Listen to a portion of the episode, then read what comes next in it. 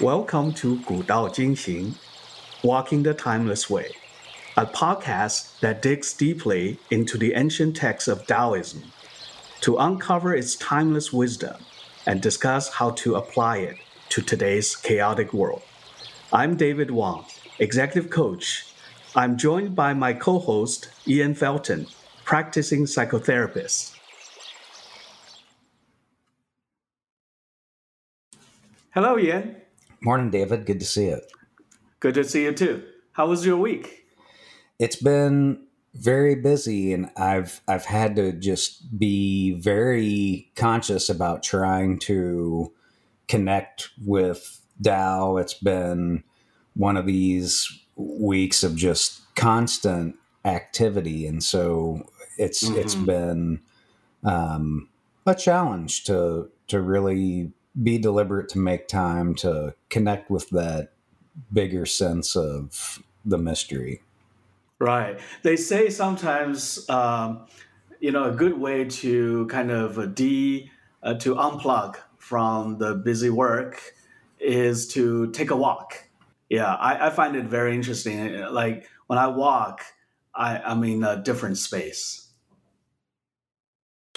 Yeah, and that's exactly how I ended up trying to fit some some walks in, and it is amazing how mm-hmm. just being in our bodies in movement in some kind of rhythm changes our psychological state and mm-hmm. you know it when we're just sitting we can get really wrapped up in our heads and really kind of suffocate on our own thoughts but that movement right of our bodies through time and space, it's it can really just you know kind of put us in a different kind of trance where even through the pace that we walk, it can change how we're thinking and how we're feeling. If we like, I'll notice if I'm out for a walk and I'm like, why am I why am I in a rush? Like where I'm just out taking a walk. Why is my body feeling like it's it's moving mm-hmm, so mm-hmm.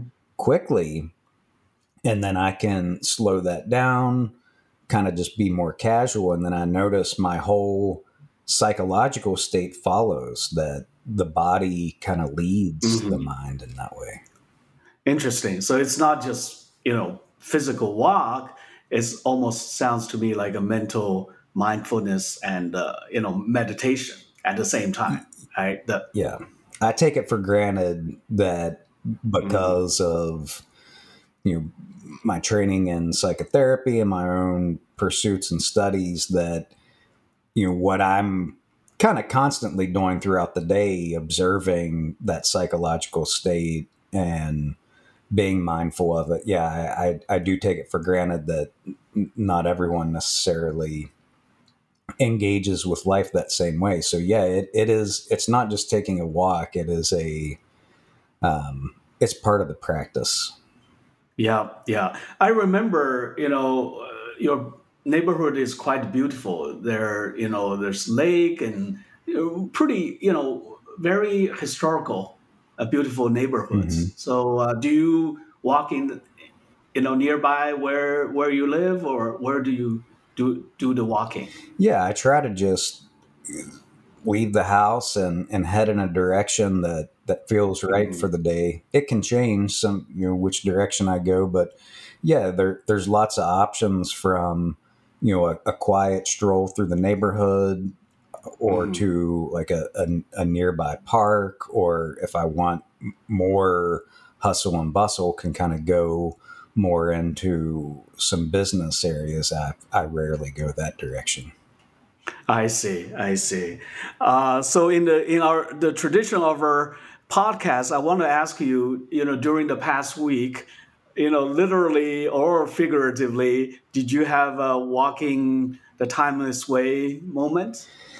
Yeah, I did, and it, and it actually was taking a walk through the neighborhood, oh. and you know, there's uh, lots of really kind people in the neighborhood. I think people who are socially minded and who care about people and what's going on like uh, Minnesota nice, right? Yeah, totally. uh, very nice people, totally. warm people. Yeah, exactly. Yeah. And it it's not unusual, but it kind of stood out because there was a big neighborhood sale. So ended up walking mm-hmm. through the neighborhood a little more than I normally would, and just I couldn't help but notice a lot of the the yard signs that people have up, which are great. I mean the the sentiments are really mm-hmm. positive, and and you'll see them all over the the in, in, yards and and expressing different things and but kind of thinking about that on a deeper level i'm like why are these all here? Like what what is driving this? Mm-hmm. and and you know what does it is it a symptom of something? Is it how does it connect to maybe some bigger societal um, e- either problems or mm-hmm. w- what does it say about the state of humanity that that here's all of these signs you know is it just kind of a a neat thing to do or or a fun thing to do um mm-hmm. you know but, what did the sign what what kind of uh, do you see a variety of signs or do they having a, the same message what what what are you seeing? I mean, it's mainly about things about political views. Um, mm. So I would say mm. mainly political views, but then also just expressing support for different groups or or state, mm-hmm. stating what someone's political beliefs are, and mm-hmm. you know just just seeing them everywhere. I'm kind of I'm just thinking. So so people like feel uh, like uh,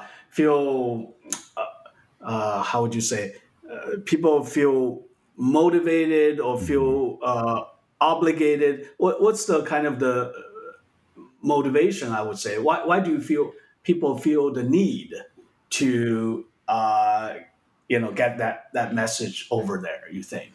To, to some extent i do mm-hmm. feel i mean it, it kind of has this tribal sense of like kind of marking territory to some extent. Like saying like Oh, this okay. like this okay. this neighborhood. Uh-huh. It, it, they're okay. like tribal markings. Like if you were in the mm-hmm. in the ancient days and kind of entered a, some small village or something, and you know maybe they have mm-hmm. some sort of symbols up that shows their affiliation with something, just to kind of like mark that territory.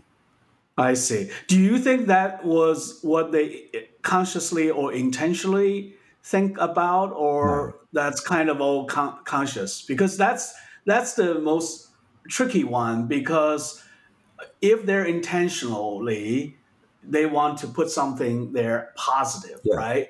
They end up like being a negative to the whoever you know mm-hmm. the recipients, people who walk by. Mm. You know that's problematic because I, you know, as an executive coach, I see that similar things happening in corporations. Mm. For as you know, the corporations in the companies, uh, you know, people they they're collaborative, but at the same time they are competitive at the same mm time, mm-hmm. right? Because they everybody wants to get do a good job and want to get you know get promoted or mm noticed by their bosses so they have lots of competitive behaviors. But corporations also, there's a need to uh, cooperate with each mm-hmm. other to get things done. So then, you know, the interesting what's happening is the company will put a you know a set of core values mm. because as a consultant i used to work with them and put together their vision and mission and values almost in every value uh, statement you know one of them you know predictably has to be teamwork mm. and collaboration. And so, so you're, you're, know, sometimes, uh, you know, I have to chuckle because, you know, if everybody is really like collaborating and thinking as one team, mm-hmm. so there's no really need to put it out there. So I was wondering yeah. whether there's some similar dynamics in what you're encountering. Yeah, I think that's it, exactly that it starts to feel forced and it starts to feel like like I'm being sold something. Like if, you know, if this, if this Ah. is as real as what you're saying, you know, what why why does it have to make this type of appearance that you know Mhm. if, if this is in your heart is that why isn't that enough Right, right, right, right. Yeah, yeah, that's a good question. That's a good question. Certainly, you know, as a recipient, you know, uh, you know what's going through, you know, I imagine what's going through their mind and what's going in people like is through your mind, you know, Mhm. other people who walk past by Mhm. might be different. I, I Mhm. think that kind of disconnect Yeah. in itself, it's a very interesting phenomenon, I would say. Yeah because i think that's the part where then it, it starts to feel more like a territorial marking than Yeah. like Yeah, let me let me make you feel good. Welcome. yeah let me make you feel welcome. It, it actually starts to feel a little more like yeah i'm i'm it, it, it, on one side it it does it, it could be you could look at it also as an act of aggression hmm I see. I see. Well, which is uh, interesting. Uh, you know, interesting transition to actually the uh, chapter uh, eighteen, because in this chapter, you know, we we kind of see a message from you know thousands of years ago, Mhm. you know, from Lao Tzu on what his observation is in his time. So maybe Okay. to get started, you know, maybe uh, could you read the original text in Chinese? Sure. Uh, you know, and and this one is incredibly short, so mm-hmm. it won't take long. 大道废，有仁义；智慧出，有大伪。六亲不和，有孝慈。国家混乱，有忠臣。 That's great. That's great. So let me share with one of my favorite uh, translation versions from Stephen Mitchell. Okay. Uh, when the great Tao is forgotten, goodness and piety appear. When the body's intelligence declines, cleverness and knowledge step forth. When there's no peace in the family, filial piety begins. When the country falls into chaos, patriot, patriotism is born. So that's the version. Uh, yeah, I love Stephen Mitchell's translations. I'm glad that you've kind of that one's kind of risen to the the top for for a Yeah, lot of our yeah. readings. Yeah. Yeah, I looked at uh, several versions, and you know that's the favorite. And also, I think that it resonates, you know, with us because the time we're living in. So Mhm. uh, we'll definitely we'll talk a little bit about that uh, to make the connection between this chapter uh, and the, the world we are living in. But maybe just to anchor our discussion, uh, could you? Um, what do you think? So after you read this short chapter, uh, what do you think is the kind of the overarching message? What what does Lao Tzu try to tell us through these few words? The word that comes to mind for me is fragility. That society is such a fragile thing and how it's Mhm. organized can really determine the experience of life in a profound way for for people Mhm. and that if that fragile harmony starts breaking down Mhm. it has this ripple effect throughout human relations to where it it fundamentally alters how people interact with Mhm. each other Mhm. So if you relate what you are just observing back to the text, in what what he was saying, where can you help our listeners understand, you know, this fragility and the connection of his message? Yeah. So this first sentence, um, mm-hmm. or or just the the first part of it of of when when Tao is forgotten. So. Mm-hmm. I mean, e- e- even this is paradoxical because um, Tao Te Ching is is always looked at as the, the, the constant changing of life, mm-hmm. But Tao is constant. So there's this paradox where Tao is constant, but life can change where people forget about it. So even though it's there, it's been obscured. And it, when that happens, the natural order kind of breaks down and instead it gets replaced by all these other things that that Lao Tzu like human, human order, human right? Order. What you're talking about the society. Society is, you know, one form of human order. Yes. Would you say? Yeah. Right. Right. Yeah. I, I think you know the first sentence is very interesting, like a faith. I see different versions of translation, and some translations say when Tao is uh, declines. Mm. Actually, I I like the uh, the version by uh, Stephen, mm-hmm. which is when it's forgotten. Mm-hmm. So the Tao is always there, yeah. right? And, and, it's constant. Yeah. and uh, yeah, so the expression of Tao can be dynamic, but it's the Tao, the Tao as a principle is always there. But it's mm-hmm. people's forgetting about it or separated from it and replace it by by their own thing. Mm-hmm.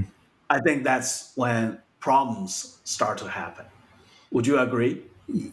Yeah, and I don't know why this metaphor came up in my mind, but it's kind of like mm-hmm. if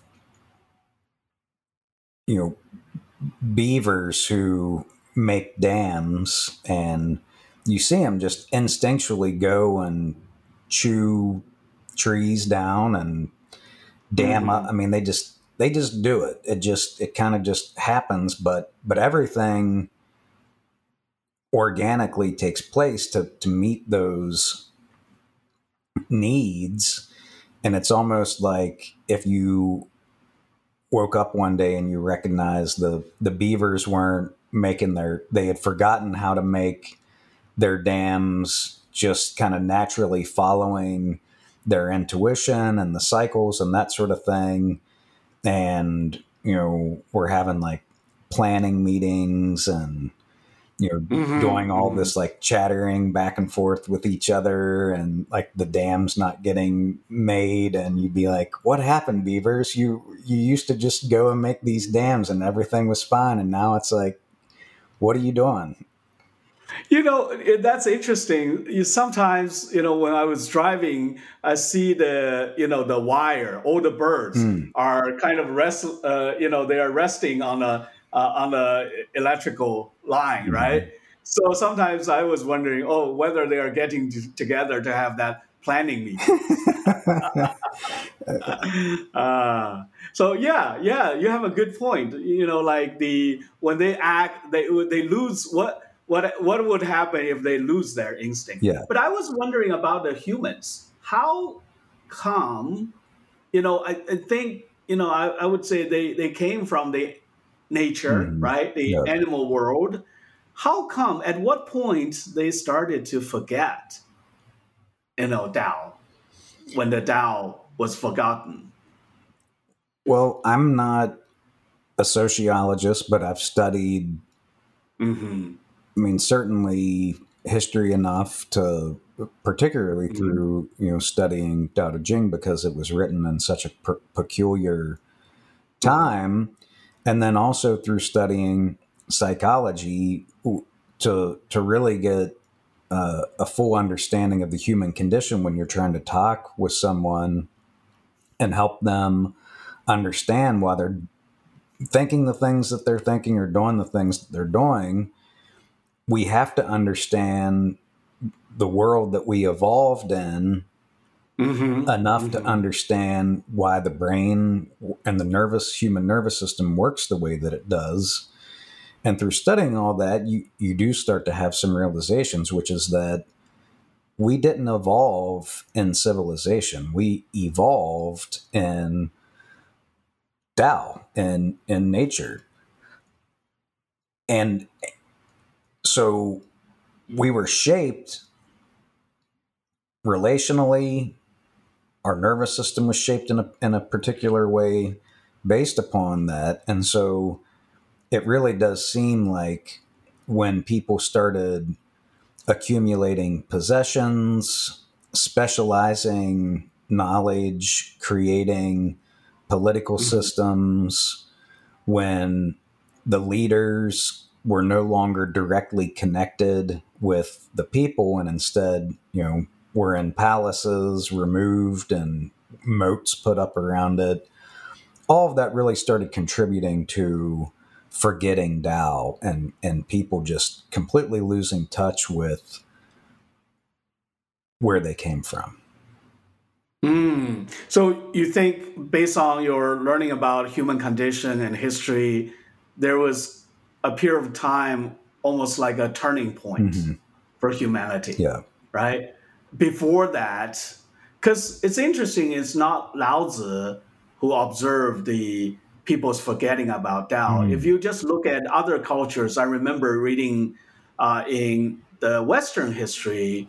Of course, you know the the the the story in the Bible, the mm-hmm. Genesis, mm-hmm. is the paradise lost. Yeah. So it's almost like feel like there's a union between you know Adam and Eve and God, mm. but then sin kicked kicked in. So that was a, a turning point mm. for humanity. And then in the uh, you know uh, Greek and Roman mythology, they they talked about the four ages of man, like the golden age, silver age, iron age, stone age, and heroic age. Mm. It's almost like very the opposite of what the enlightenment people uh, later on, right? What we brought up, like we always believe history is like progress, right? right. We are marching. Yeah. I remember, like when I was a kid, we were taught to to sing songs. I mean, in in China, yeah. you know, like I, I, think it's interesting. Despite the political system, uh, the differences, mm-hmm. like communism and capitalism, mm-hmm. but I think there's a lot of similar similarity actually. Oh, yeah. It, yeah, in the time we brought up always expecting to tomorrow is always better. Mm-hmm. You know, yeah. the best is yet to come. Yeah. Uh, that kind of sense of progress. But if you look at, you know, a longer time horizon, you found maybe that that may be an illusion, yeah. or at least it's cyclical. cyclical yes. I would say, right? It's not like linear, mm like progress. No. What do you think? I mean, that's what I. So in the traditional Western culture or Eastern culture, like Laozi, and Laozi uh, is, isn't the only one. You know, the in the Western culture, people talked about paradise lost or the you know the the, the loss of the golden age. Mm-hmm. I think it's a, a wonderful parallel. I've never actually thought about that connection between Lao Tzu's critique of kind of seeing, okay, yeah, there's these old ways, and those people seem to actually have more wisdom. They seem to have more sense, if you will, about yeah. you know, what's going on in the environment and nature, and that people were becoming dull and kind of oblivious to to that and substituting it with all these you know thought processes substitutes mm-hmm. with Adam and Eve, kind of the the tree of knowledge. I was always told that eating from the apple it was a metaphor for sex, but that doesn't make sense because that seems like mm-hmm. Victorian era interpretation of like right, right, repression. right.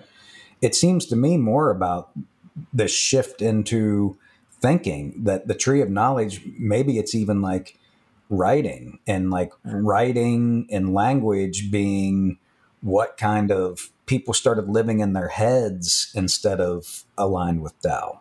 You are absolutely right. I, I mean, which reminds me of this, uh, you know, popular book, The *Sapiens*. Oh. Right. Talk. The first chapter is the cognitive revolution. Oh, so, yeah. so eating, you know, the fruit of the knowledge of good and evil maybe symbolizes the uh, emergence of human consciousness, mm-hmm. of human mind Right. Human mind. When you have that human mind, you know, if we're talking about this chapter uh, you know, it's the second sentence, 智慧, right? Mm. So what is 智慧? Cleverness and the wisdom.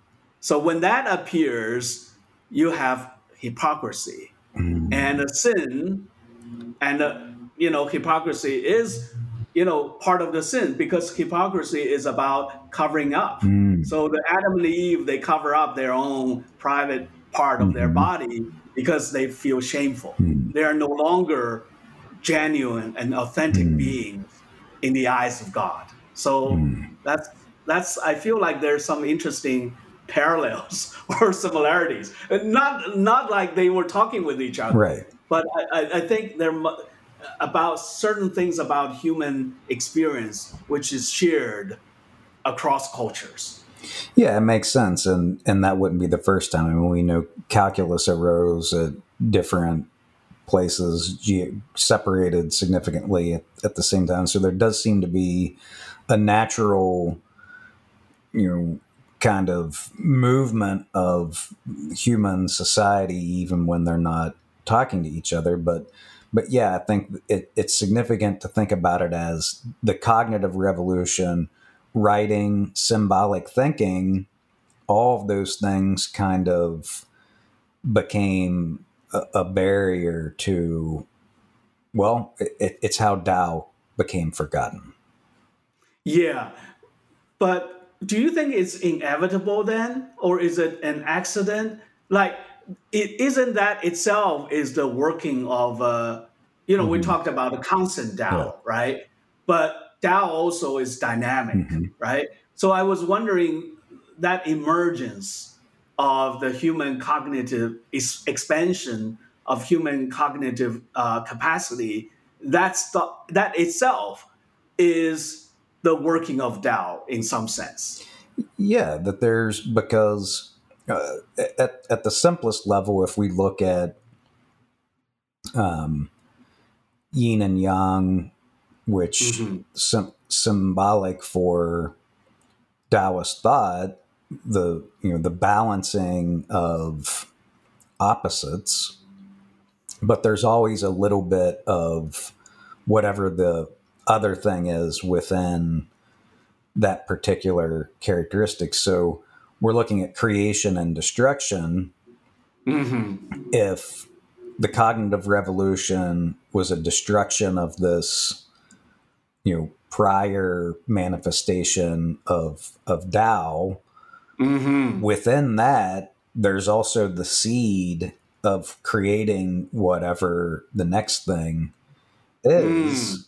And so, yes, even though this feels like a particularly strange time when, you know, we've gone to an extreme of using our cognitions to create just human civilizations around the world that mm-hmm. is extractive. It's it's human centered with little to no concern of the impact on the ecosystem and habitats and all of the other creatures.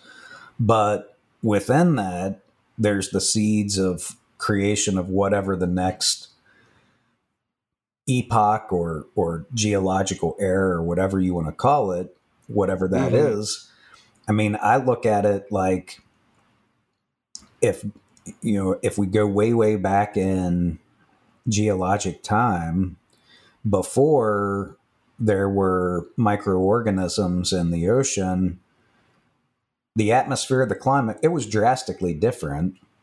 Right. And the, the first significant climate change was just all of these little microorganisms in the ocean that produced the environment that now we're living in. And if it hadn't been for them creating climate change, we couldn't exist because this isn't Earth's original climate. It was drastically different before. It, it, there was this progress of time, and life changed the environment that then future species were suited to and adapted to to survive. I'm not saying that we shouldn't try to preserve habitat or be responsible um, mm-hmm. with with our power. That's not what I'm saying at all. But the point is, is that if we alter the climate, and we we are, like I think that's very mm-hmm. obvious. Some life is going to adapt to that, and new species are going to arise, and a whole new ecosystem is going to come up out of that. And whatever that next creative um, period of geologic time and whatever organisms thrive within that, they're going to be a product of how we changed the climate. So I'm not saying that I, I support it. I, I see. I see your point. I, I think um, that that makes sense. So in other words, when you look at from that kind of perspective, like long time horizon, right? Mm-hmm. Uh, much bigger. Like yeah. it's not like in quarters or mm-hmm. in months or weeks. Like we're looking at things, but really like years and thousands of years or millions. Of years. You're seeing what what what you're seeing is that, um, first of all, Tao is creative, mm-hmm. right? It's always just like what we we we learn from mm-hmm. other chapters. It's not exhausting, right? Yeah. Tao yeah it's ever ever creating mm-hmm. and uh, then if you look at from that perspective maybe we're just a little little uh, chain right? right? little link in the in the long chains of that creation mm-hmm. and uh, we our civilization built upon all the previous right mm-hmm. all the way back to you know the micro mm-hmm. uh, organism you talked about and then the dinosaurs mm-hmm. you know all, all so we, we our civilization built upon that, and uh, and then our civilization has its own cycle, which is you know the the beginning of it, mm. the growth of it, then the the zenith and the decline and decay of it, and some other species or you know some, something mm-hmm. in the universe right yeah. will come after us adapting to you know what what we have left behind yes Wow. So if we look at that way, so what what can that inform us? You know, what kind of mindset should we have then? Well, this is where I think we we talk a lot about Lao Tzu because, of course, he he he wrote the seminal Taoist book, but this is where I think Zhuangzi's contribution to Taoism is so useful, and we mm. haven't got into a lot of his mm-hmm. thoughts, but his we will, we will. Yeah, right. It's very yeah, yeah. We will someday. But his yeah. is just a lot more playful and light. Doesn't take it as mm-hmm. seriously. Like Lao Tzu feels very serious to some extent. Maybe it's just me projecting on, on it, but I, I, think there is a lot of commentaries about the even though belong they be both of them kind of belong to Taoism. Mm-hmm uh, but Lao Tzu is more like, uh, you know, some people say, you know, he there's a, a political philosophy mm-hmm. dimension to it mm-hmm. because when you look at the chapters, a lot of that are really the menu for the rulers, yeah. you know, for the people, right? But Zhuangzi is a, entirely different. He's free spirit. Yeah. And and that's where I think he's so important because when you when you look at things in that scale and recognize, well, that is the nature of the universe, that we want to make it seem like our time is the most significant time, our mm-hmm. our lives are the most significant lives, and feel like the whole universe exists just for us. It's for our happiness, for our happiness. Right? Uh-huh. And it's Right. paradoxical because we ex- we experience life as an individual, and our lives are the most important thing that we can conceive of. It's very hard to zoom out to geological time and be like, oh, this is just. It, it, it's so. It, it's everything and nothing at the same time. Got it. Got it. Have you heard uh, somebody? I, I remember it's probably Eckhart Tolle uh, who said, "The universe is not set up to make us happy. The universe is to set up to make us evolve." Yes. I find it that very insightful, don't you? Like Yeah. a lot of the struggles in life, right? Yeah. We, we struggle every day. I mean, life is is a struggle, Mhm. but for, for some reason, somebody create a I don't know whether it's called ideology or kind of way of thinking that say, oh, the purpose. Oh, well, look at the uh, the Constitution, right? Mm. The the pursuit of happiness. So that that during enlightenment suddenly become come to the fore of it. Like say, what's the purpose of life? The purpose of life is hap- happiness, right? But if you look at it from another direction, maybe happiness comes out of the struggle. But if you just chase happiness per se and say, just like a catching a butterfly, like sometimes I feel like a butterfly landing your hand or on your shoulder creates more joy than I'm trying to catch the butterfly.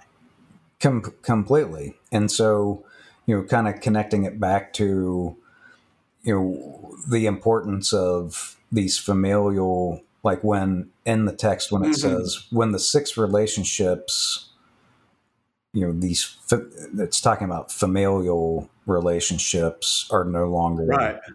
there, um, you know, are, are no longer peaceful. Well,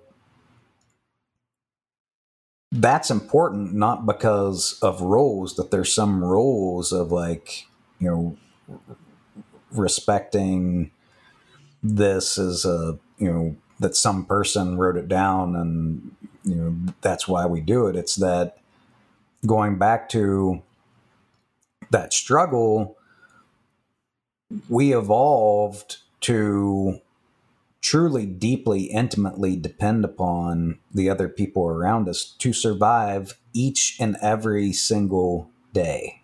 There was no day that you could take for granted. Each day was a struggle and you struggled with essentially your family and and your extended family. You know we're talking 50 to 100 people trying to survive in nature.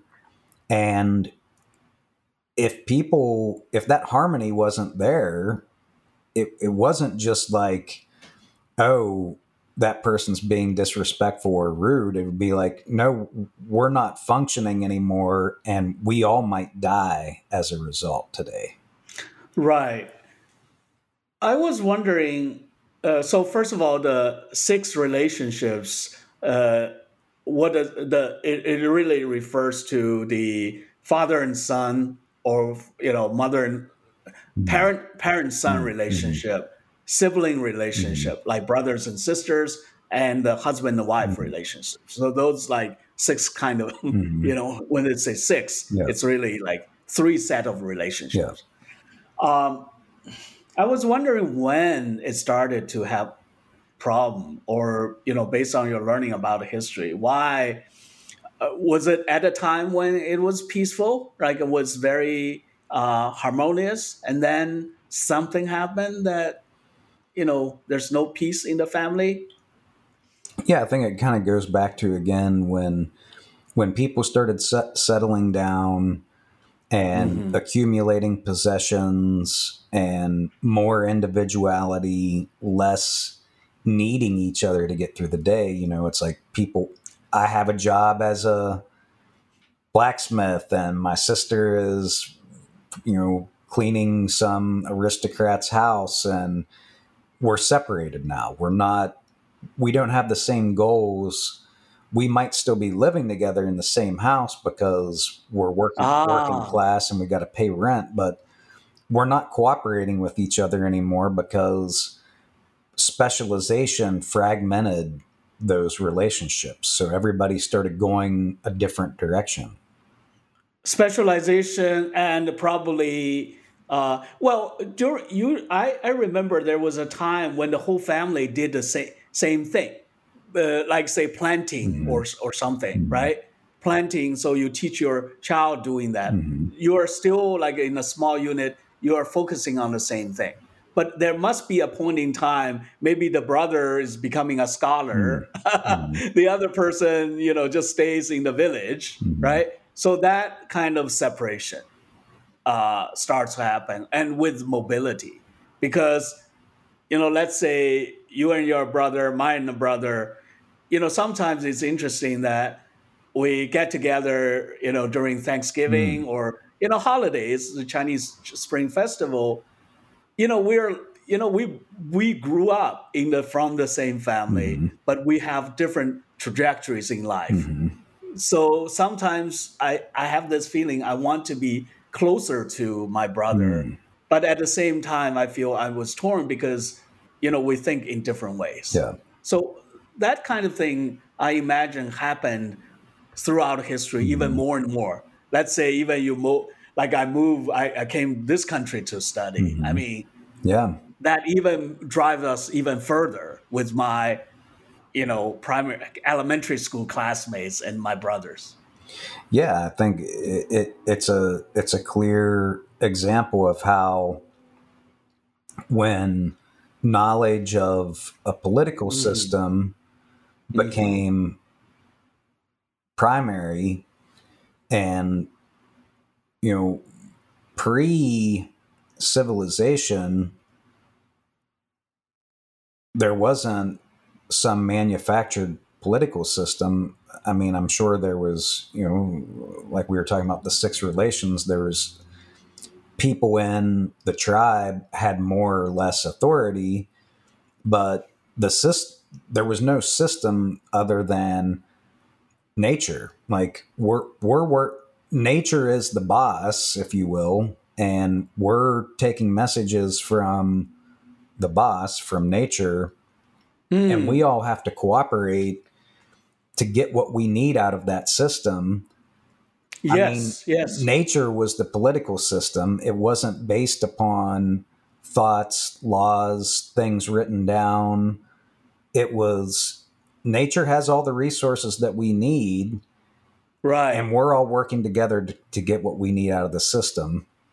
Where what happened is an artificial or a, a lot of variations of political systems were created using knowledge, using right. laws, um, and then everybody had to rearrange their entire way of thinking and being to get what they need out of now these contrived political systems. So the knowledge based political systems substituted nature as the political system.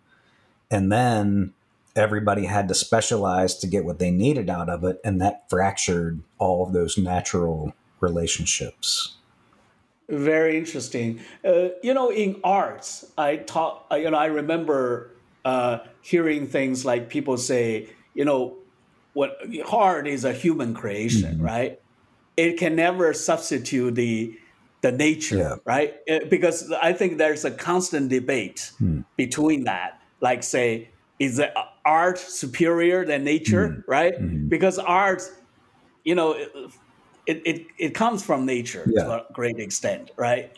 So that is one set of things I remember. I even th- thought about, you know, in ancient Greek philosophy, I, I can't remember. Maybe that's Plato who thought about the human. Let's say he thought that the poetry is inferior than the hero itself, like Homer, mm. right? So the Homer, you know, the, the epic, it's more the hero itself is much superior than a story talk, yeah. you know, talking about the hero. So when you're talking about all these knowledge and laws and concepts and theories, whatever human uh, cognitively they uh, contrived or Mhm. conceptualized. I think it, you know, when you compare with the nature, it has its its its adaptation, but it, it has limitations, and sometimes we'll forget. You know, we kind of start to self congratulate Mhm. ourselves how you know how creative we are or how uh, like what how clever we are but we end up like shooting ourselves in the foot and and and end up like nature is still that Tao has a larger uh, effect on us than you know this little thing we create we call civilization.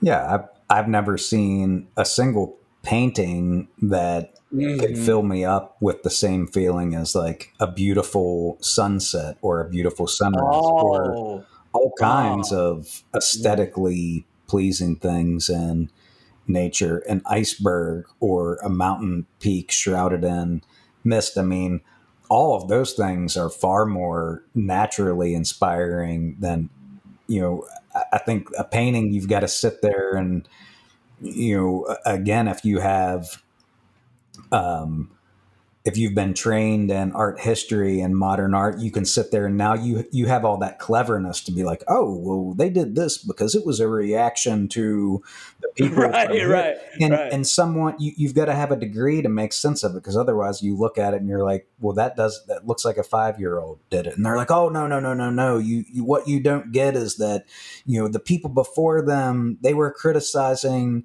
you know this art and so they did it this way and it's like okay well okay Same, same thing with the music. Yep. There's a whole industry of literature or art or music critique. You know, Mhm. sometimes I was kind of intimidated when I was younger, like because I couldn't adopt the, the crit- critique language Mm, they're yeah. talking. Like same thing about tasting the wine. yeah, exactly You know, pe- people like use you know these words Mhm. they make, and uh, actually they lose the enjoyment yes of the wine itself. They lose the enjoyment of music and art Mhm. in its more natural form. Mhm. And the whole industry about the critique of it, Yeah. right? You have to use the same language. Yeah. Oh, some I, remember like when people talk so knowledgeably Mhm. about a certain art, Mhm. I feel ignorant Yeah. at one point.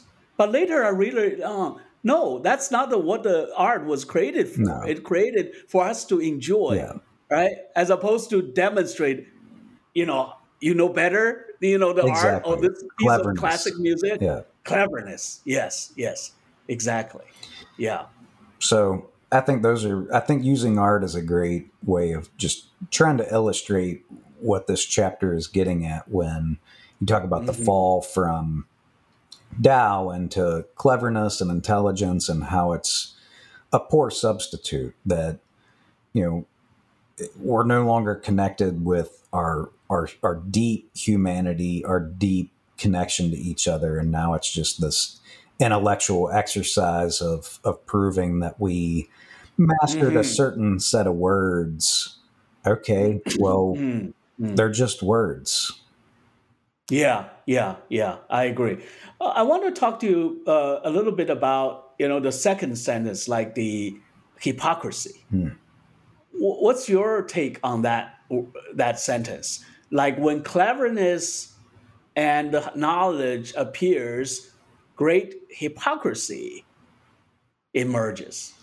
Well, I mean, I think looking at modern politics in the U.S. is a is a perfect example of it, and I think that because there's still, um, well, for example, you, have all these politicians who run and Mhm. they they put themselves out there like they're these incredibly noble people and you know how high-minded they are and how much they care and hmm but then people see what happens. It's like okay well they there's all this talk and they say all this stuff to get your vote.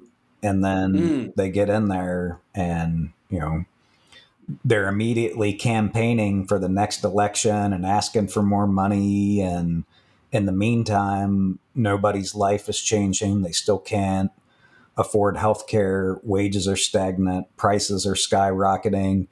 And all of the elected officials are saying, you know, well, we care so much and you know, we we're you know we're yeah. we're, here, we're we're for the people. We're you know we care right. about the people, and and I think you know say what you will about Trump. I think that's why he appeals to so many people because he's not out there saying I'm a great person and I'm so noble and but like he's just you know whatever like yeah I'm a what whatever. I mean, yes, he's obviously got a huge ego, but again, he's not pretending to be this humble humble person. I mean, he's just he's I see. So in this time and age, there's a value in not pretending. So would you, wouldn't you say pe- people support uh, a lot of people support for Trump is how deep resentfully they are toward those the, the first category of people you are talking about. Yeah the, the high-minded people. Yeah. Because how they show contempt to those people and then by showing support to trump. Not yeah. saying like trump is like has a vision or perfect. No. it's just for the pure effect pure fact that he's not trying to pretend. It, exactly. And you know he still i mean lies and is mm-hmm. you know not sincere about all kinds of stuff, but he does it in a way that's the exact opposite of how most politicians go about things. And so people find that refreshing. I mean, he's not a sincere person. I don't believe that he's right, sincere right, about right, anything right. that he's saying. My point is that people are so sick and tired of all of the phonies that get up there and act like they care and then they get into office and they can see the hypocrisy. It's just like perfect. Here's a here is a perfect. It's, it's, a reaction, wouldn't you say? It's a reaction. It's a reaction. A great yeah. hi- hypocrisy. So here, wouldn't you say? Yeah. Let me give you the perfect example of of hypocrite. One of the leading party leaders in the state of Minnesota. It wasn't too long ago she was, you know, using all caps on social media, mm-hmm. talking about, you know, dismantling the police and mm-hmm. on and on and on.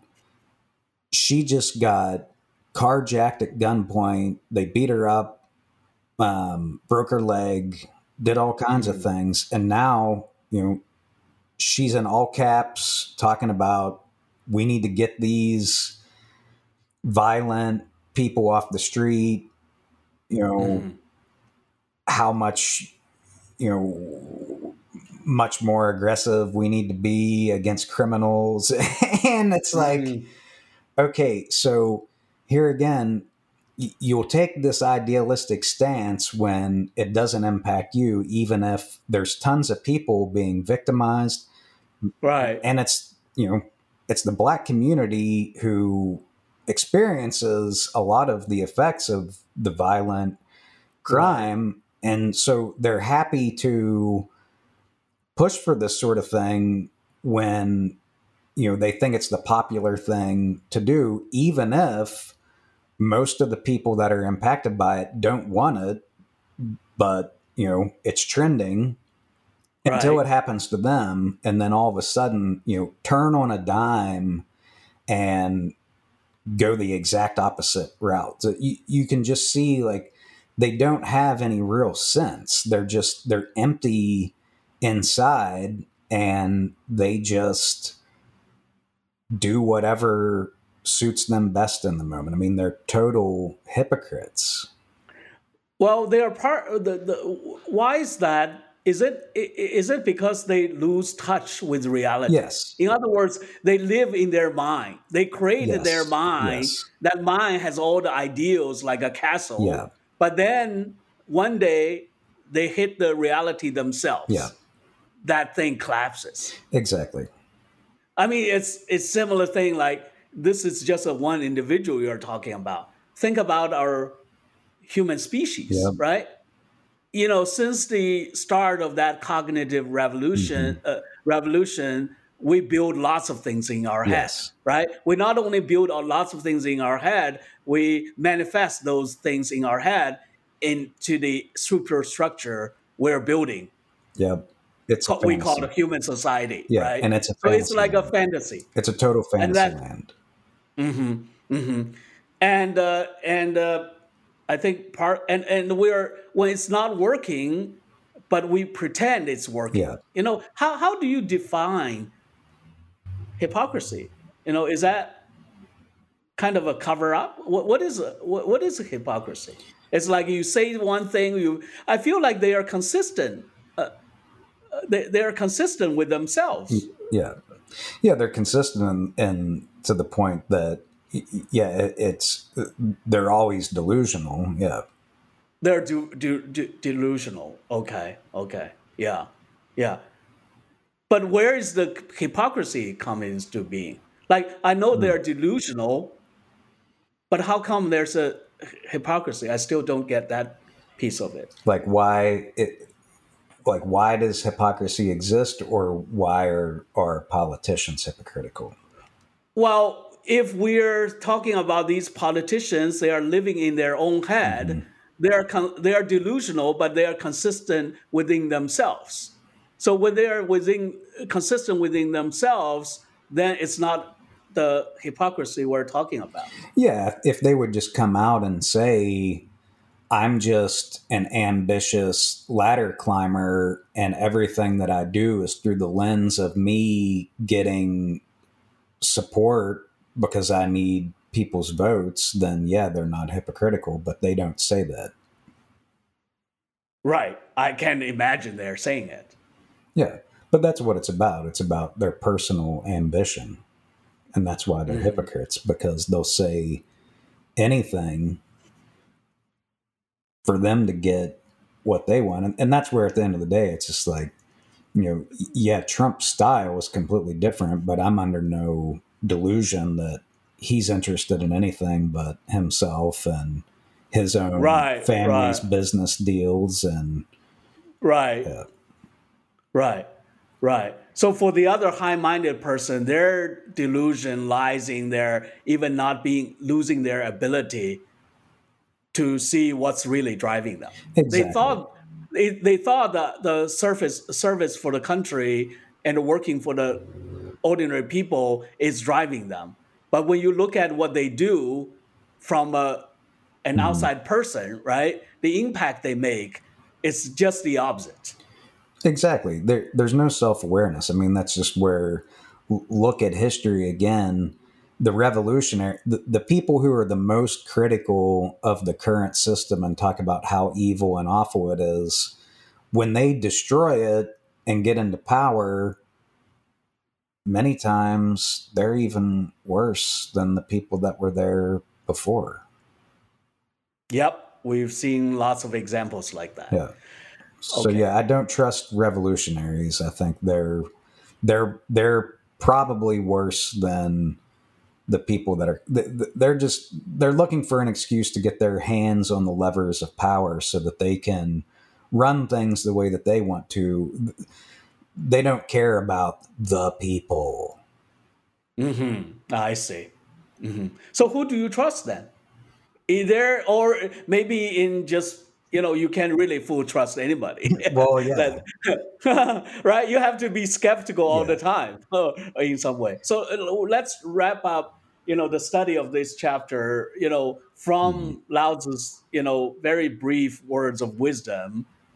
How does this chapter kind of inform us to you know live our lives on a daily basis? You think? Yeah, going back, I mean, from modern psychology supports this too. Mm-hmm. We have to know what our values are and we have to try to bring them forth. And we have to have the self awareness to know whether or not we're doing that. It's it's a difficult thing and it's not an easy thing. And if you want to be connected with these deeper things, you have to search deeply inside yourself for them because we've all been programmed by language of our culture, of our um, our native tongue. All of that has shaped the way that we see the world, and it is all delusional. I mean, it's a particular type of programming that we've all undergone, and so where the revolutionaries want to deconstruct the political system, I think someone who wants to be more of a Taoist, they're wanting to deconstruct their own programming and get at the heart of maybe what it is to be a human.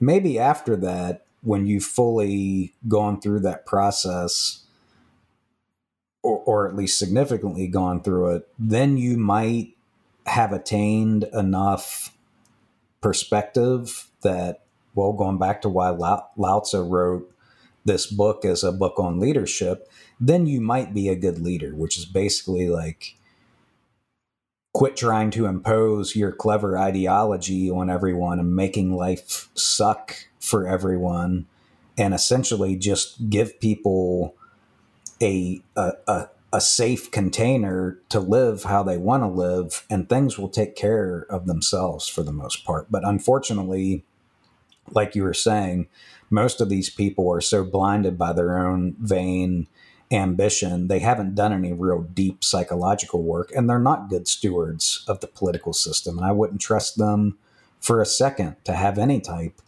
of power. And so I think it starts with in the internal journey and all of that deconstructing all of society's programming to really get close to something spiritual. And then when you get there, then maybe you will be a better leader and someone who might actually understand how to care for people, which is essentially leave them alone. People are generally good on their own. They don't need you to impose all this stuff on them. But, you know, we've constructed this huge tower of Babel globally and, you know, who knows what it, what it's going to look like a thousand years from now. But yeah, I would say it, it starts with each of us doing a lot of in, internal work. Very well said. I, I, I, think in the real world, you know, you use the word deconstruction. Mm-hmm. You know, we, we, we, talked about, you know, on the left, there's a lot of uh, deconstructionists, yeah. right? Yeah but when you look at what they are really trying to do, they are destructing and constructing at the same time. Mm-hmm. When they construct, they use their own thing mm-hmm. to replace yeah. what they are deconstructing. And only when we are in Tao, when we have the, that mirror of Tao, mm-hmm. and we look ourselves in the mirror, maybe we can minimize the chance of being delusional. Don't you think? Yeah. Well, Ian, like always, I enjoy speaking with you about, you know, the ancient wisdom, but the really lots of application in the time we're living now. And thank you, and thank you for sharing with our listeners. You know, the uh, a lot of very, very um, insightful thoughts and observations about the world. Thank you. Thank you for listening to today's podcast. We make this podcast for you, and it's entirely listener supported. If you find value in our discussion of Tao, please consider making a small donation at walkingthetimelessway.com. We also want to hear from you. Please write to us anytime via our website.